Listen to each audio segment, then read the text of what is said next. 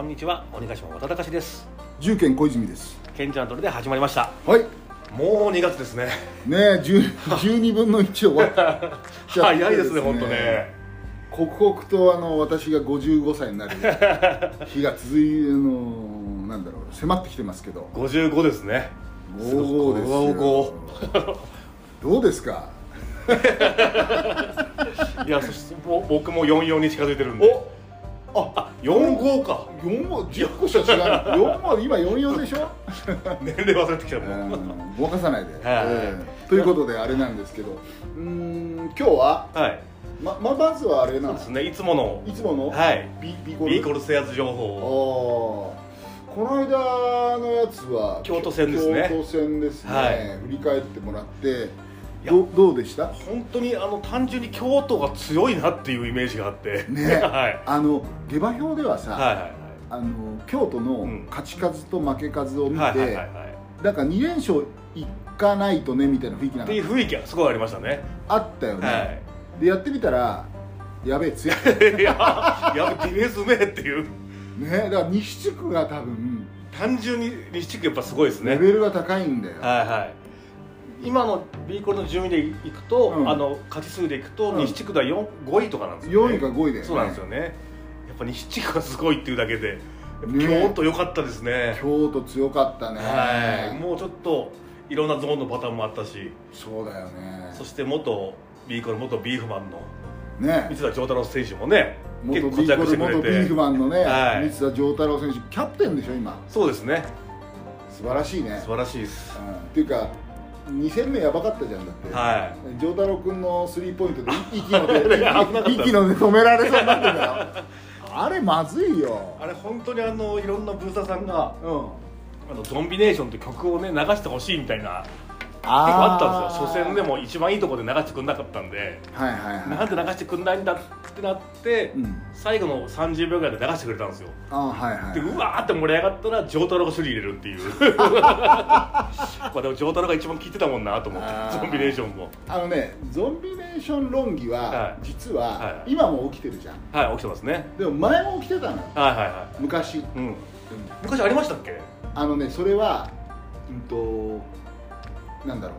結構大敗してうん。負けてしまう時あるじゃん、はいはいはいはい。かかんなかったあのうん。あここぞって時以外はかかかかんなかった。かかんなかった、はいはい。でそれで僕たまたまあのーううちの会社が、はい。あのー主催というかあ冠スポンサー冠スポンサーでビーフマンデーの時とかあったじゃないですか、はでそれでねかからず終わったことがあって、うんちょっとね文句言ったこといあるんですよ、運営に。何なんだと、はいはいはいはいはい。うん、そうは言ったって、なんとかここで追い上げなきゃいけない。はいうん。でやっぱねタイムアウトがあと2回ずつある1回ずつあると、あれを見ながら、うん。かけそびれみたいなのがあって、怒ったことあるんですよね。確かにね欲しいですもんね。あれでこう逆転するぞっていうね。そう、はいはいはいそう。だからそれがやっぱり点差がついてたりとか、あとその展開のあやで、はい。昔もかからなかったことあるんですうよ、ん。うん。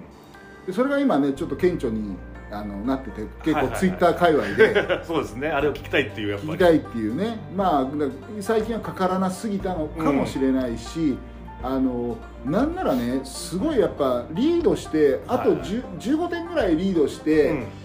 試合はあともう少しで締めくくろうっていう時に、はいはい多分そのかける方の金の手としては、うん。そこゾンビネーションじゃないんじゃないのっていう、う多分あれはね接戦の時の、うん、タイムアウト1回2回の,、うん。あの残りのもうここしかないっていうところにズドーンって当てるはずなんですよ、うん。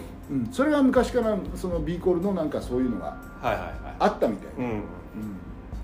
だから不満に思うのは当たり前なんです。そうですね。だって自分が見てて、はい。今がチャンスと思ったら、うんかけてほしいし、はいはいはい。うん、あどうぞどうぞ。コーヒーが来ました。収録中ですけどでもどうですか？い一勝一敗でよかったんじゃない？そうですね。っていうかさあれなんだっけ？2試合目もやばかっそうですね。本当ギリギリでした。はたじゃん、いはあれ川村君がドライブ行って、いうん。あの何？CA ジャンクダンクかなんか。そうですね。したからでしょ？はいはい。だよねで最後守りきってみた最後1分で川村君の32本打って2本とも外れてしまったんで。そうだよね。それがでもアウトと CJ が取ってくれ今取ってくれてって感じだよ。そうだよね。だからまあね解説の人も言ってたけど、うん。そのリバウンドを取りに行く人たちが頑張ってるから、はい。川村君も思い切って打てるんですね、うん。みたいなこと言ってたけど、はいはい。そうですね、本当ね。でもこれでもほんと次の千葉戦が初めてこのうん。勝ち身が販売されたんですけど、うん僕も買おうと思ったらもう速乾でしたね。え千葉戦っていつ、今週の土日ですね。だから2月。うん、4日5日？ですかね。おおもう発売10分とかで多分もうなくなっちゃったんだ、はい。すごい人気ですよだからね。チケットあるよ、マジですか、でも僕もなんかそれをつぶやいたら、うん女神様が。あ切れた、はい。あじゃあ大丈夫。ありがとうございます、うん。じゃあ転売しようかな。これですよいやいやいやほらこっちはシーズンが、はいはいはいはいあるからまああれなんですけど。そうか。でもねあのその4号は、はあの4号じゃない5か。い、うん、日曜日の方ですね。5はねうちの方もちょっとお忙しいなんですよ。はあそうビーフマンといえばね先週もそうあのえ S リーグあったリーグけどそう今度はあの5がねスーパーサーキットって言って、世界大会がかかる、ん。あのー大会がありましてね、は今もう7チーム決まってるんですけど、うん。4日の日にワイルドカードの争いがあって、はい。それでそれ8チーム目が決まるんですけど、えっと、5日の日は千葉の方でうん。スーパーサーキットのもうその決勝があるんいうで、ーん。あれ S リーグは1年間の方でしたっけ？うん、S リーグは1年間。S リーグはまだあるよ。まだ、えっと、来週再来週かな、の、えっと、ファイナル。あれ今度大大会大会名は何でしたっけ？スーパーサーキット。あスーパーサーキット。か、はい。スーパーサーキットっていうのは、えっと、どこが主催してるんだっけかな。忘れちゃった。けどあの去年もあって、えっと 8, 8ラウンドああ7ラウンドかな、うん東京ラウンド千葉ラウンドでこうでラウンドごとこう地方でやってって、7個代表を決めるんですよ、各でチャンピオンが。そうそう各チャンピオン。で8個目はその大会の前日にワイルドカードっつって、はいはいはい。何回でも出れるのね、うーんでビーフマンの方は、えっと、今年は第1回の方でビーフマンが取っちゃって、うん。で第2回が、えっと、アルファーズかなんか、はい埼玉かなんかで第3回東京かなんかでやってたところを、えっと、ビーフマンネクストが取ったのかな 2枠取ったんです。よ、はいはいはいはい、うん。あじゃあもう土曜は関関係ないですねどうやら関係いないです、うん、で日曜日にで去年は、はい。えっと、スーパーサーキット、えっと、ビーフマンの方は準優勝。か、うん。去年あのラザが来たばっかりだったんですあけどラザが加入して10日目ぐらいの時にうんそれは準優勝。でうん。ネクストは、えっと、ベスト4で、ま、負けちゃってたんで、まあ、でもベスト4の中にビーフマンが2つ入ってる。っていう2分の1で入った。そうそうそうそう。で今年こそは頑張ってね、うあのビーフマン対ビーフマンの 決勝戦がね。決勝戦やりたいねみたいなことは、まあ、彼ら頑張ってねはいはいはい。今言いますので、まあそんな感じでございます、うん。それとあとほらズーズの方の、桂さんと前田さんが、うん。この2月の4号かな、はい。あのフィリピンの方で、うん。あの世界の招待大会に行って、あの戦ってきますのでこれしかもその時ちょうど代表合宿とかその前日までね、あ前日までなんですね。うんうん。桂さんが選ばれてるんですか？ねそう、うん、前田さんもちょっとねよ呼ばれてたんだけどちょっとコンディションの問題とかあって、あの辞退を今回してるんですけど、うん。うん。こんだけ世界ちゃんとね成績残しましたからね。でもね僕もツイッターでも言ったけど、うん。あの JBA がどこ行くのかね、うん。分かんないんですよ、うん。うん他のメンバー見てるってことですね。そういうことそういうこと、はいはいはい。うんあのもうここだから言っちゃうけど、うん。あのね私のこの会社ね今、はい和田さんが座ってるところに、はいはい。あのフィバ 3x3 の、ねはい。トップの人。もう本当のトップです。ねなんとかサンチェスなんだけど、はいはい。サンチェスさんね、はい。来たんですよ。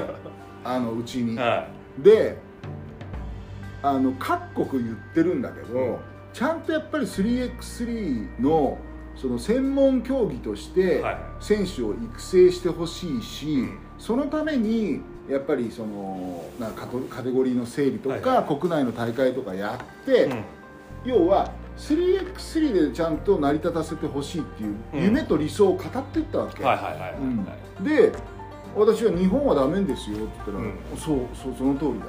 うん。私は JBA に何回も言ってるんだって言うんだけど、はいはいはいや今じゃあねあのオリンピック競技になっちゃったから、うん。これは美味しいぞっていうことで、はい。はいその5人制に本業重きを置いている子たちのそれこそ育成期間というかね、うん。だから 3x3 やってない子を急にその大会というか国際大会の近くになったら招集をして、うん。お前らやってみろと。うん。ああ結構こなれてるじゃないかはい。っつってもともと 3x3 でがっつり頑張ってた子たちを外に置いて、うん代表だけで組んじゃうと。ほんで国際大会やるうん。とでねそれがもう本当に顕著に出てるのが、はい。今のプレミアリーグさうん。ほぼほぼ女子も男子も、はあのオリンピックこの間の東京オリンピックに出た選手は誰もやってないんですよ。いうん。ほぼほぼ。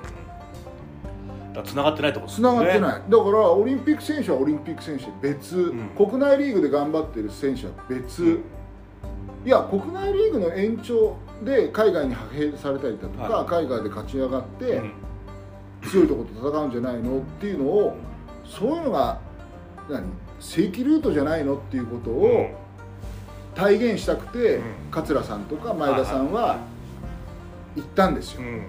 すごいスポンサーをかまつお金集めてうちも出しましたけど、世界の強豪の中で戦ったわけ。で最初はもう無理じゃないかって言われてたんだけどなんとね各国の代表中国だとかあの辺も全部退けて、まあ、はい。アジアでナンバーワンで世界6位で6位かなんかで終わったわけですよ、で世界6位で2人戦ってる人がいるにもかかわらず、うん。今度のじゃあアジアカップ、うん。いや最優先で選ばれなかった。らおかしいなと俺は思うけどね、うん。そこ頑張れみないですもんね。この 3x3 をね。そう。これはね本当ねあの JBA のトップの人はおかしいんですよ、うん。トップの人が。で本当に 3x3 やりやりたくて代表に入りたかったらうん。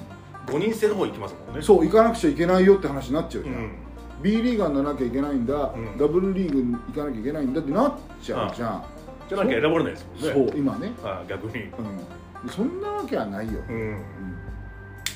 うん、5人制から外れた人だっていいわけじゃん。はいはい 3X 専業でやってさ、でまああの見識の高い人はあの言ってる。ツイッターとかでも、うん。ああこれもうちょっと 3x3 分かってりゃこういうことにならなかったのねとかね、あのオリンピック見てもああこれ 3x3 の選手じゃなかったからこういう立ち回りしちゃったんだってね、はいはいはいワンプレーワンプレーがうん。やっぱり付け焼き場なんで、はいはいもちろん能力高いですよ5人制の人たちは、だけど1年通してやってなかったりとか、はいはいはい。うん何年も通してやってないから、結局5人制の能力足す能力足す能力になっちゃってるわけ、うん。やっぱちょっとアイラ・ブラウン見て思いましたもんね。そうでしょ。能力はすごいいやもちろんすごいけ高いですけどど 3x3 ではないんだよなっていう。そう、うん、そうなの、うん。だからあのーもう本当に分かりやすい例を言うと、はい。あのー 3x3 でもダンクする人いるじゃ、うんん。でダンクした時にこう下に叩きつけて、はいそれがコート内のオンプレーになっちゃうと、1枚いない状態でもう次の相手の攻撃が始まっちゃう、うん。だからダンクするんだったらあのなんだろうコート外にボールが出るようにしてワンプレー切らないと、ダンクの意味がなくて、うん。ダンクできる余裕があるんだったらもう軽くレイアップしてもうすぐディフェンス切り替えた方がいい話なんだけど、うん。そうなんです。よでも 3x3 のそのやっぱり分かってる人はダンクはちゃんとワンプレー切るから、うんこれすごい分かりやすい、うん、確かに分かりやすいですね。それをわわけわからずバーンって地面に叩きつけたら、うん。次にもう相手に拾われて相手に外出されて、はいはいはいね、ダンクは言ってんだけど。もうフリーのツーポイントシュート入れられて、うん。派手さはないけどはいはいはいはい。えなんでそこがフリーのツーポイントなんですか？って そういう感じなんで、もううん見ててねはあの歯がゆいというか、全く経験もない大学生とかもいっぱい呼ばれてますもんね。そう呼ばれてたりとかね、うんあの半分以上がこれから 3x3 やらせますそれでアジア大会戦います。そんなことずっとやってるから、うん。アジア大会でねあの実は日本ってメダル取ったことあるんですよ。はいはいあれは落合君と鈴木君と小松君と野呂君で行ったあのチーム東京っていう、うん。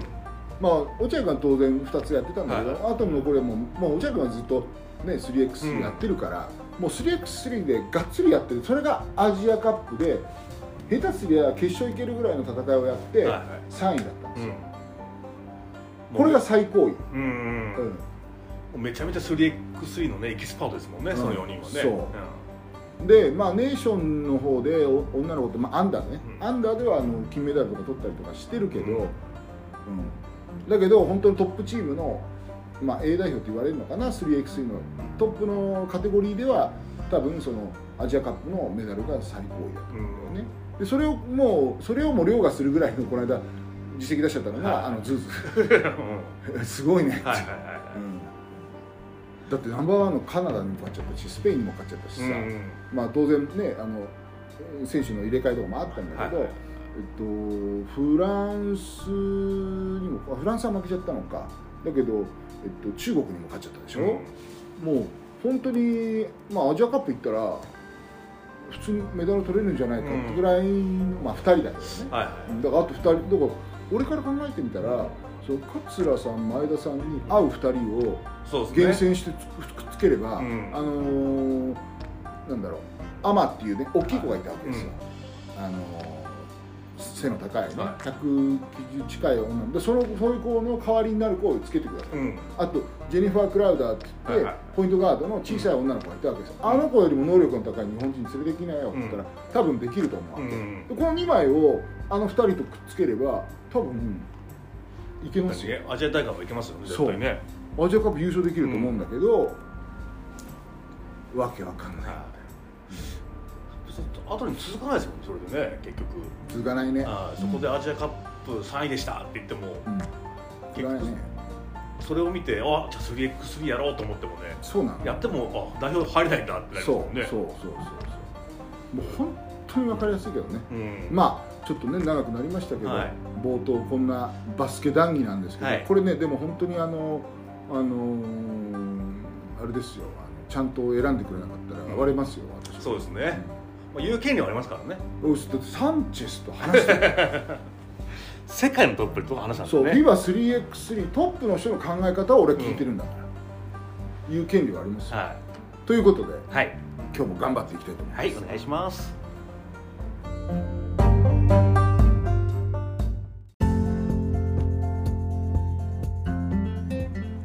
さあ小泉さん。はい、昨日ちょうど昨日あのニュース見ててうん。あいきなりですか？のこの芸人の先輩で、はいはいはい。ドロンズさんっていうドロンズさん。はい。あ。電波少年とか出てた。あはいはいはい、はい。なんとか大陸そうそうユーラシア大陸の。やったね、はい、うんうんうんあの方が今馬肉屋さんをやっていて。えどこでやってるの？恵比寿ですかね。えー、いいじゃないですか、はい、でその方がニュースに出てて、はいはいはいはい。電気代が上がって本当にやばいと、ああはい、っていう話してて。確かに僕もワンルームでもきついのにこのビークマンとかも、やばいっすよ。あおのねビーマンはは電気代とかは、えっと、今の契約形態だと、大家さんに請求がいって、電気代プラスで、えっと、うちに請求が来るんですけど、うん。えっとね今月支払いをしてた時に、はちょっと10万の位が上がってたの。い、はいはいはいはいはい。で僕は経理の人に「うなんで?」って言ったら「いや社長電気ですよ」ああそういうことっって、ああいう大規模なところはえぐいからね、ーですよね、うん、6うんこんなこと言っちゃいけいいのかな。家賃と電気代合わせてね634万いつも来てたの、はいはい。それが72万になってたんで。ああそんなにやっぱ上がったんですね。そう。すごいっしょ、いやーちょっと大変ですね。やっとコロナ禍収まってねうん、お客さん来たと思ったら次電気代がこんだけ上がるって。そう単純に8万ぐらい上がってるから、ん。やばいよね、ちょっと大変ですよね、うん。だから我々はまあ商売だから、はいはい。まあ、その分稼げばってなるんだけど、でもさ皆さんはさ、はい。まああのまあ、和田さんなんかもそうか、うん。あの稼げばいいんだろうけどサラリーマンの方とか、はいはいはいはい。普通の方ってうん。電気代が上がったからっつって、うん。給料上げてくれって。なんないですもんね。なんないじゃん、はいはい。まあ歩合給とかそういうところの人は、うんもう一個頑張って契約取るよとかってなんのかもしれないけど、はいはい。はいはいまあ大半の人がうん。電気代っていうのは固定費なわけですよ、うん。ね、はい。生活の固定費、うん。そこがギュンと上がったから、うん。これ大変ですよね。多分この店もそうですし、うん。これから家とかもちょっと変わってきますよね。そう。でね一番困ってるのは、うん。あれよ。オール電化にしちゃったお家。今ツイッターでも話題になってますもんね。なってるよね、はい。結構1か月の電気代が急に15万請求来たみたいな、はいはいはいはいやばいよ。で6月からまた3割アップみたいな話ですもんね、うんうん。こうなってくると電気代で20万近くいっちゃいますもんね。そうだから比較的まあいろいろな燃料費も上がってはいるんですね、あのなんだろうロシアの戦争のこととかさ、いはいはいそういうのがあって、でもダイレクトに来ちゃってるのが今電気、うん。ね本当は電気の料金って昔はそんなにさ簡単に上げられなかったんだけど、今はねそうやってトントンってこう上がってくるようになってきちゃってるから、そうなんですよ、これだからオールオール電化の家自体はうん、人気はやっぱあるんですか？あった。ああったんあっですか？たね。あのなぜかというと、うん一つはあの、まあ、電磁波の問題ちょっと別に置いといて、はいはい。あの電磁波がうんやばいんじゃないのって議論は実は、まあ、昔からあるんだけどそれちょっと置いといて、うん。はいはい。まず火が出ないから、うん。あの火事の心配が減ったんですよ、あそれはちょっとでかいですね。うんコンロ、はいはい。それで、まあ、要はあの高齢者の方のお家とか、うん。あと子供とかのね、はいはいはいはいはい。があのいるお家とかっていうのは、オール電化安全ですねうん。っていうのが一つあったわけ、うん。でだそれは大前提としては電気は絶対にそんなにねあの値段が変わらずいつも手に入るっていう大前提なんだけど、うん。うん。だからいいですねと。はいはいはい。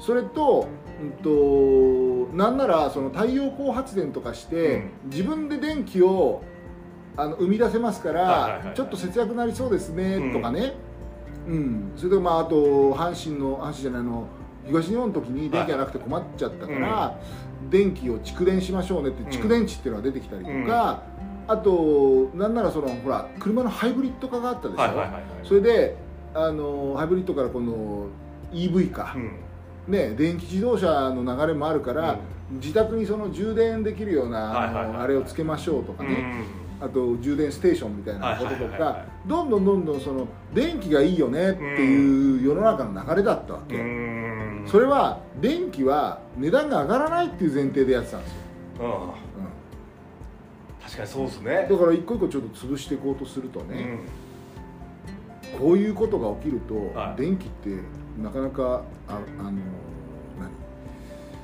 値段がね、うん。あの上がらないっていうことがそうじゃないんだなって今みんな分かってるわけ、はいはいで一つの方向としては、うんまずねなんでこんなに電気を急に値段を上げなくちゃいけなくなったかっていうと、原発が止まってるんですよ。そうですね。原発が、はいはいはい。で原発がいいのか悪いかの議論もあるでしょ、うんありますね。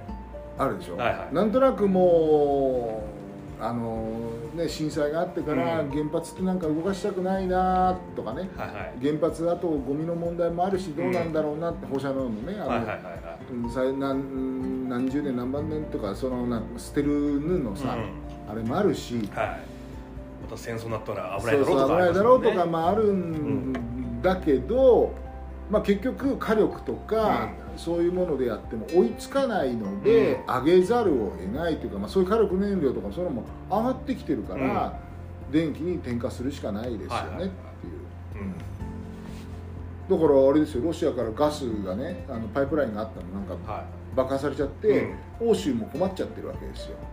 いもうねあっちもすごいですもんね。そうそうそうそう、うんだからもう世界中で今電気が上がっちゃってはいはい。ってますよねだから電気が一番いいよって風潮がちょっとね今変わってきてますよ、うんちょうどいいタイミングで今ねこの太陽光をつけなきゃいけないみたいな東京とかね。あったけど、はもうそもそもそれもそもそも一応議論の的になってて、うん。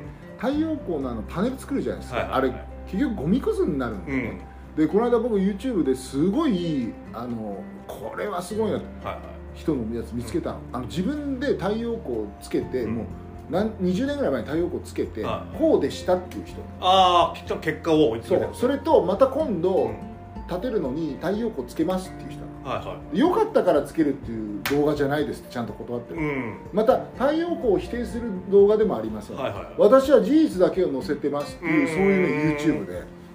ああいいですね。それ見たいですね。いいでしょ。はでね彼が言うにはあのー四国とか、うん。あとどこだったかなそのちょっとエリアだとはい。20年でちょっとだけ儲かりますっていうい あれが出てたの。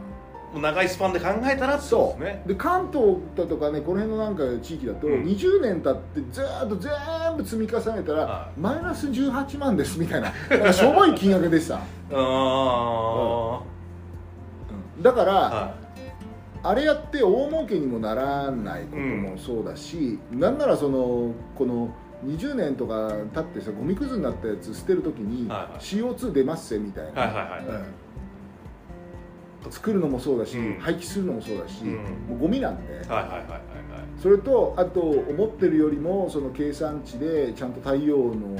あのその発電になってないっていうのが北海道地域が絶対やめた方がいいですよとかね。今結構写真出てますもんね。日そう。よけに埋もれた。そうそうそうそう、はいはい。だから本当に日照地域が良くないと、うん。もちろん同じ地域でもね関東地域でもいいとこ悪いとこやっぱあるわけ、うん。うんそう考えると一一律はい。太陽光やった方がいいですよってならないから、うん。うん。確かにそうですね。そう、はいはっていうのが一つ議論としてありますよね、いうん。あとねこれすごい大きな話していい、はいはい。あのボルボとかうん。車ですね。ワーゲンだったかな。もうもうとにかくボルボはあの多分先陣切ってましたけどあの日本もそうですけど2000何十年からはもう電気自動車しか作りませんってなったでしょ、うん。ね、発表してましたね。そうガソリン車作らないって言ったでしょ、あれ今見直されてるから。あやっぱりやめようかなそう逆にねアメリカのなんとか州っていうところはあの電気自動車作っちゃダメ、えー、乗っちゃい乗っちゃダメってやってるの。そっちの動きも出てるんですね。その州ね、州で。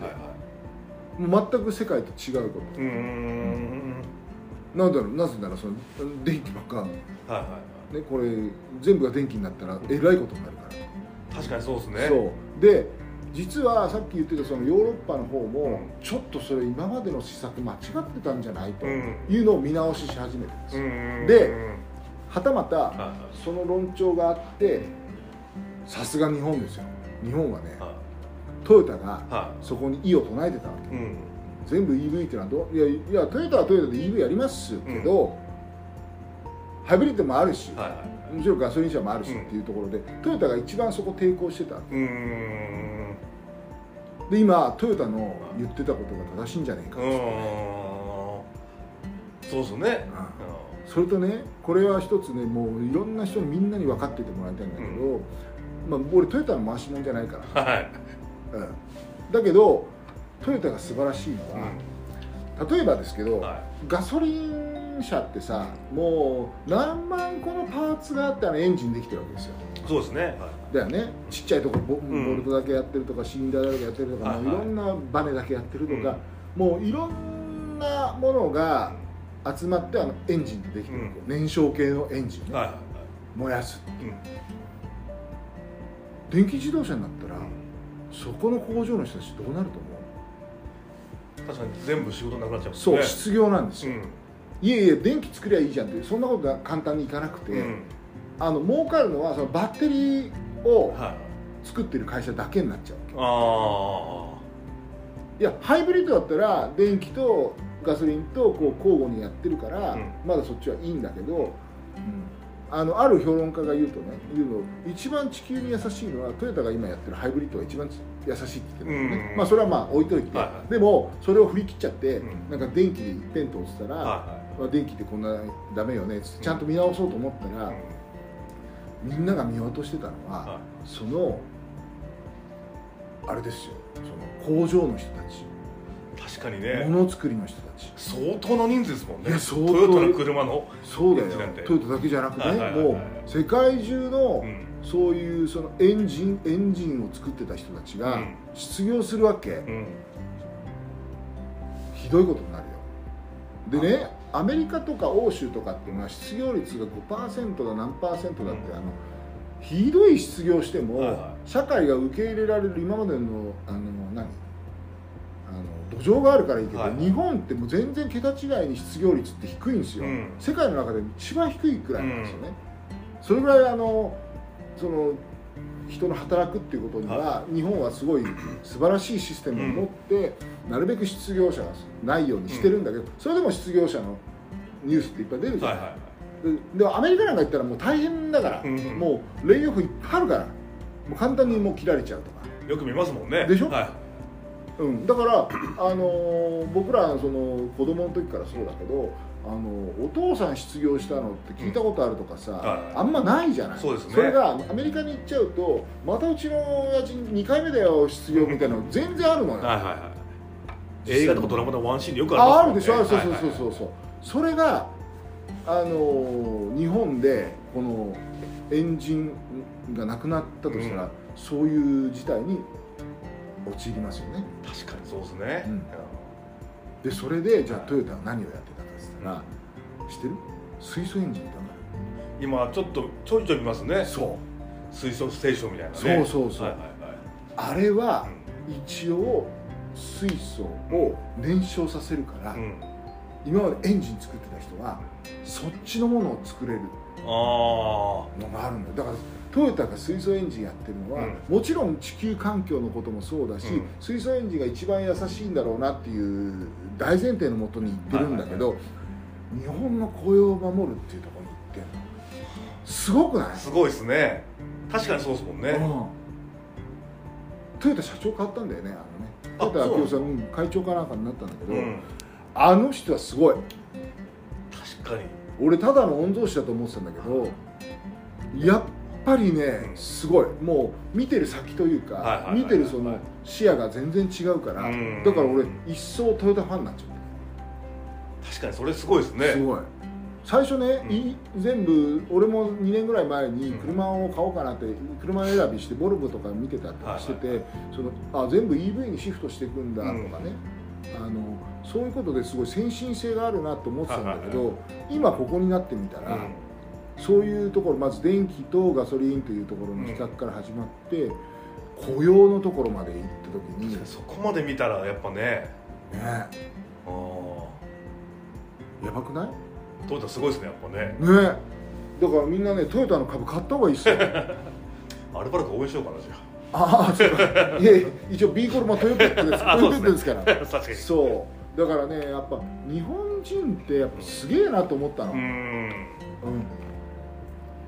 確かにものづくりもそうだしこのねちゃんと失業率も低いしとか。そう。日本ってやっぱすごいなと、うん。うんだからいろんなねあの都市伝説系のさ、はいはいあの YouTuber とかがさ、うん。世界が滅亡しますとか はいはいはい。でもやっぱり救世主は日本ですよなんていうのはいっぱいあるわけ、なんかちょこちょこ見ますね。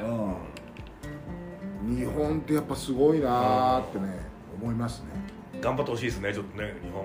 いやトヨタトヨタに頑張ってほしい、うん、そうだから電気からね、ん。その車の方に行っちゃいましたけど、はいはいちょっと皆さんねその、うん。今はオール電化はうん。少し考えた方がいいのかな、僕ら住宅使ってる人間からすると、はいはいはいはいまあ僕はもう本当にあの太陽光は絶対やめた方がいい派だから、あのそこはやめた方がいいよと思うんだけど、うん。うん。今ね YouTube を検索すると、はい。い、ろんなのが出てくるから、うん。うん。ああとだってあれじゃん。あのそう脱原発原発止めようっていうのは、はいはい。はいあの元ね、うん。あの首相の小泉さん。はいはい。私は同じ名前だから。小泉さんがはい。先頭切ってやってるわけ、うん。うん。で息子が、はい。うんプラスチックゴミが、んあのもうもう散々怒られてるけど はい。あのビニール袋ビニねール袋とストローと。そうストロー、ちっとも役立たない政策をやりつつの、でも太陽光の会社とズブズブだったとかね、うんそれとあと今だとほらあの三浦瑠麗さんがさ。ちょうどねそってますね。あの綺麗な政治学者の旦那がうん。なんか太陽光でズブズブよとだからね利権なんですようん。太陽光発電を進めようっていうのは、はいはいはいはい。そこに税金ぶち込もうっちゅうんだからさ、うん。もうとんでもない話だよね。僕の友達も一人太陽光の営業やってたんですけど、うん。闇が深すぎてやめましたね。そうでしょ。闇もう降りたくねえ俺。深いんですよ、だから、まあ、一般の方もその上辺だけのことを聞くんじゃなくて、はいうん。太陽光についてはある一定のその調べ物っていうかね、うん。あのー目つぶっていいと思うんじゃなくて、うん。本当にいいのかどうかっていうのを、ね、考えてほしいし、ね。あともともとの話をすれば、うん。太陽光を乗せるともう本当に住宅の景観クソになりますから、うん。せっかくかっこいい家を作ってせっかく自分だけの世界への一つだけの、ね、家を作っても、太陽光を乗せたらうん。もう台無しです、確かにね。ちょ,、うん。ちょっとヨーロッパ風に作ったりとかそうそうそう日本家屋っぽく作っても。作ってもね。上が銀でね。そうでしょ？はいはいはい。だからあのこれ言っときますけど本当にお金持ちが、うん。あのすごい邸宅作るじゃないですか、はいはいはい。別荘地とか、うん。太陽光は絶対載せないですからね。そうですね。本当にいいもの分かってる人だから絶対太陽光作んないから、うん。うん。だからそこはよくよく考えてもらいたいなって思いますけど、うんまあ一つね太陽光とかそういうのを考えるきっかけになったね今回電気代のがあったんで、はいはいはいはい。そうですね。そう。あのー考えるきっかけにはなりましたけど、うん。ぜひねその辺を。それとあと車の問題かな、はいはいはいうん。はいそう。ね多分ね一番優秀なのは僕乗ってきたんで分かるんですけど、はい。あのねトヨタのクラウンってあるじゃないですか、はいはいはいはい。あのハイブリッドうーん。めちゃめちゃいいっすよ、あそうなんですね。あの燃燃費いくつだと思います？他の車よりやっぱいいと普です通のじゃあ小沢さん最近もうく車乗ってない？かもう20年以上乗ってあないですねはい。昔燃費どのぐらいだった？立体何キロぐらいだった？全然覚えてない。覚えてない、はあ本当？えっ、とねまあよく言われているのが、うん、とリッター10ぐらいがまあ普通とかああ。12とかね、いはいはい。であのちっちゃい車あるじゃないですか、はいはいはい。あのなんだろう今だったらどうの？ななんていう車なの昔だとシビックみたいな、はいはいはいちょっと可愛い感じ、はいはいはい。あれとかだと16とか17とか、うんでえっともうちょっとミニなすごい、はいあのあのちょっとお母さんが乗るような。乗るようなやつだとはいはいはい。21とか2とかなったりするのね、うん。であのアメ車のカマロってわかる、はいはいはい。えな。ああいうのああいうの 2, 2とか3なの。すごいねそうそうガソリンがあの穴開いて漏れてるじゃない。かポタポタ垂らしながら走ってるじゃないかって。で昔ねあのクラウンみたいなああいう大排気量の車っていうのは大体ね6からいう7ーんあのすごく丁寧に乗る人で8ぐらい、だったんですよ。はいはいはいうん。普通よりちょっと悪いぐらいとですね。そうそうそうそう、はいはいはいでもちょっと乱暴に乗るとうん。5とか6とかになっちゃうよ、なな何せ 3000cc とかだ,、から普通にカローラとかのうん。2000cc とか2000何百 cc ぐらいだとまあ13とか14とかっていう感じかな、うん。クラウンハイブリッドっていくついくと思います？それ聞くとどうなんだでも普通だったら8とかですね。78ぐらい。78でも10をちょっと超えるってことですか違うんですよ。普通にちゃんとおとなしく乗るとああ。17とか18いっちゃもうほとんどミニとかと変わんないってことですね。そう。やばくない？すごいですね、うん。それ僕ねあの5万キロぐらい乗った中ではい。の僕の実測値ですから。僕大体17.6ぐらいさずっとずーっと出るんで。はいはいはいはい。今なんてね電気代もそうだしガソリン代も上がってるから上がってねもうるけど1718だから普通のガソリン車にもし変えたとしたら 1600cc ぐらいの車を乗ってる感じなの。やっぱクラウンってすごいですよね。そう。あのクラウンははトヨタの最高傑作だいうーん。だからずっと人気ありますもんねやっぱまあありますしね、はい。まああんな大きいのいらないよっていう人もいるかもしれないけど、なんなら 2500cc かなんかのハイブリッドにしたりすると、うん。めちゃくちゃいいですよ、ええいいなクラウンっていいなやっぱ。いいですよ、はであの当時そのクラウンを選ぼうかどうしようかの時に、僕レクサスも行ってたの、はいはい。そしたらねレクサスの営業マンがあのクラウンの価格ではい。レクサス買おうとしたらレクサス一つ型落ちまあ型をうん落ちますとか、うん、一個ダウンします、はいはえなんでなんでっつってだからクラウンっていうのはもうトヨタの最高傑作で今までの歴史がすごい詰まってては よくあの値段で売ってますねっていうぐらい割安なすごい優秀な車なんですってわけ。いクラウンの営業みたいですね。そう。で彼はあのもともとトヨタにいてはい。はいすごい優秀な営業マンだったんで、うん。抜擢されてレクサスに行ったで私実はクラウン売ってた。だから両方知ってるんですよ、はいはいはいはい。えーじゃあ俺みたいにレクサスにしようかクラウンで悩んでる人に。そんなこと言っちゃったらクラウン売っちゃうじゃないですか。っつったらいや僕も嘘つきたくないんで。そういった意味で別のところのブランド力を買ってもらうとかね、うん。レクサスはサービスとかさはいはいあのすごいからあの乗ってったらすぐに勝手に洗車してくれたりとかするよ、ええそうなの？レクサスとかね。だからそういうあのものをお求めになるのはこっちなんです。でも、うん車だけを見たら、もうクラウンがもう最高傑作ですええそうなんですね。クラウンってすごいんだな。すごいんですよ、というのをねちょっと小耳に挟みながらの、はなんかトヨタ話になっちゃいました。あの皆さんぜひともあのうんトヨペットで、はい。あの買っていただくとビーコルスも。そうですね潤いますね。みたいなね。電気代の話から。そうそうそうそう。まあでも本当ねあのー世の中あれだね。僕たちが子供の時よりも、うん。もう動きは早いし。そうですね。もう変化はあるし、うん。戦争起きちゃうし、はパンデミック起きるい、し、うん、もうちょっとむちゃくちゃですもんね。そう。だからなんか一つは絶対こうっていうんじゃなくて、その時その時に臨機応変にか考え方変えた方がいいと思うわけそうですね。でもう一個さよく議論であってね、はい。まあ、最後一つ話しとこうかなと思うのが、あのいいの見つけたんですよ、はい。あのねこれやっぱ不動産屋さんがやってる YouTube でうん。不動産の投資のこととかをやはいはいはいはい。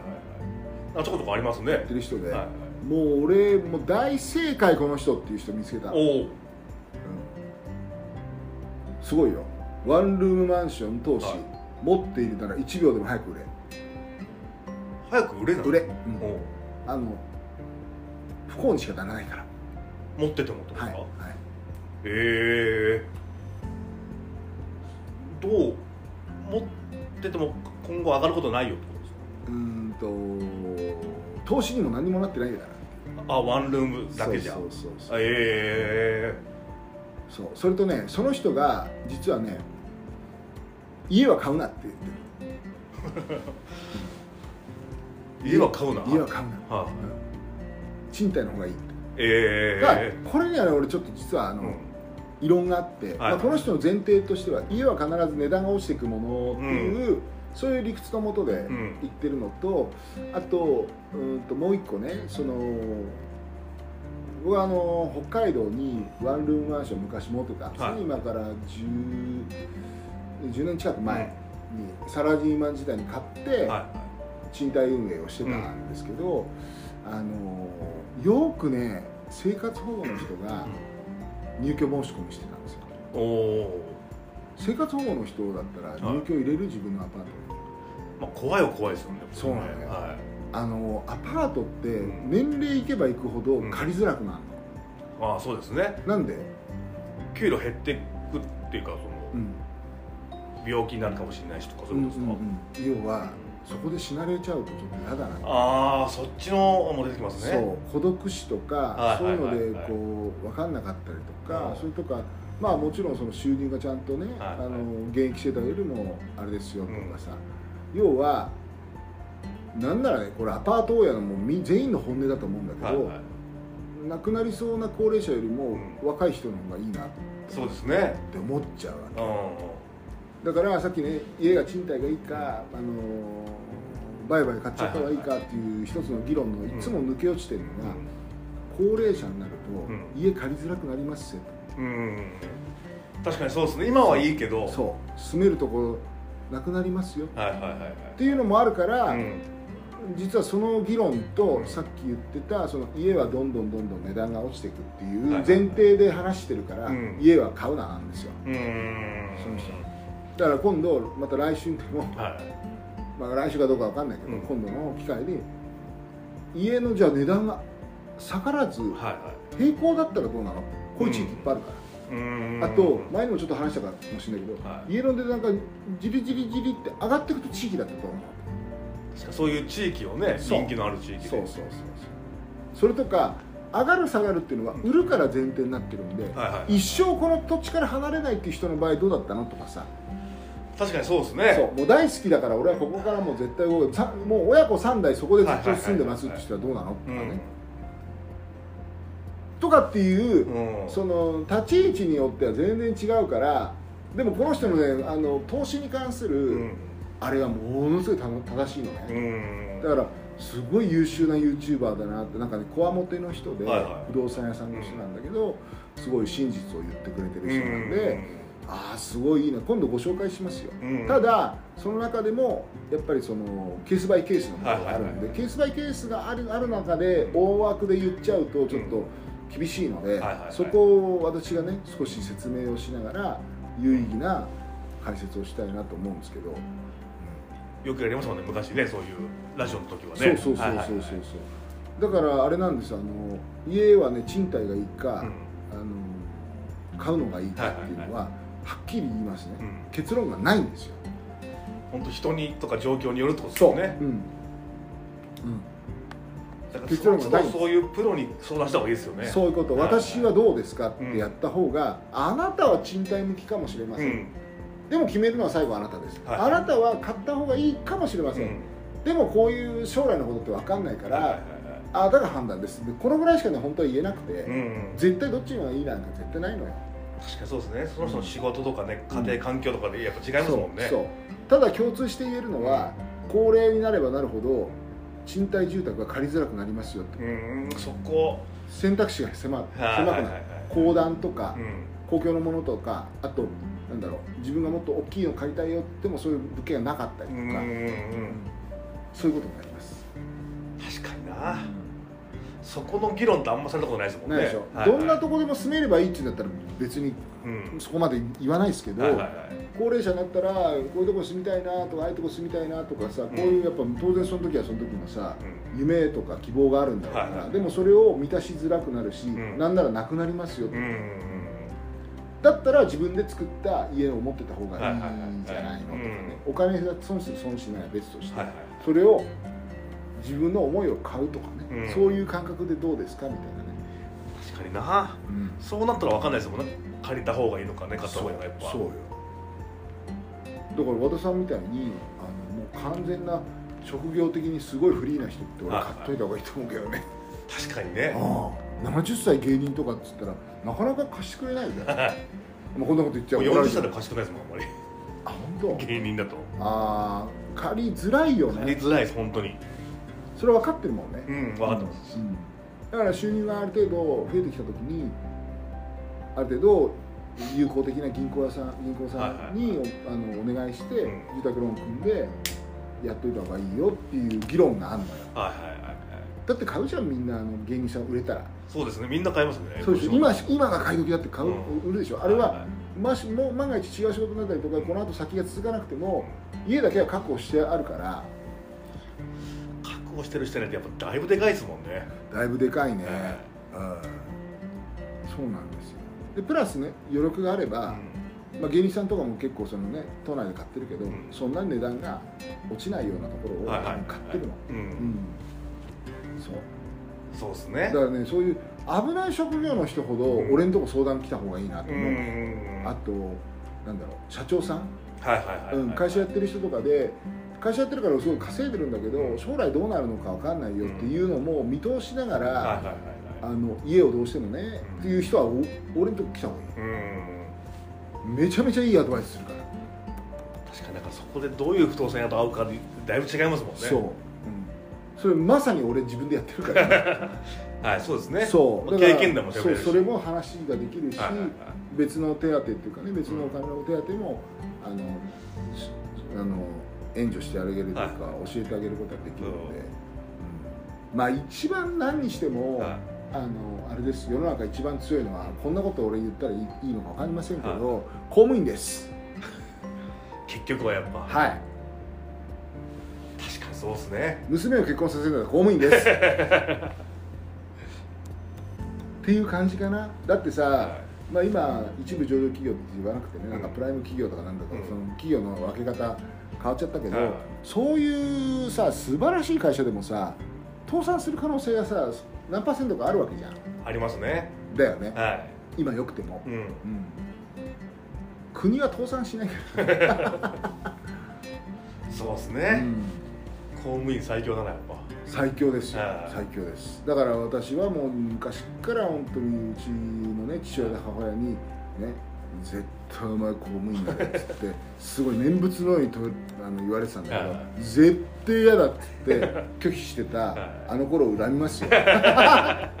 本当に、うんちゃんとやってけばよかったなってね思ったりしますけどまあ人それぞれね生き方ありますけど、はいうん、皆さんにねハッピーになってもらいたいし、ん。僕これ聞いてる人はよもや間違って変なもの買買わないでほしいなと思うんで、まあ、もしねあの心配だったら一回ランドマークター来てください。最後はその着地で。そうですね、はい。あ別に商売商売じゃないんだけど、はい。うん、アドバイスは0円なんで、はい。うん、ぜひ来ていただければなと思います、重慶プレゼンツ賢者の砦でした。ありがとうございました。ありがとうございました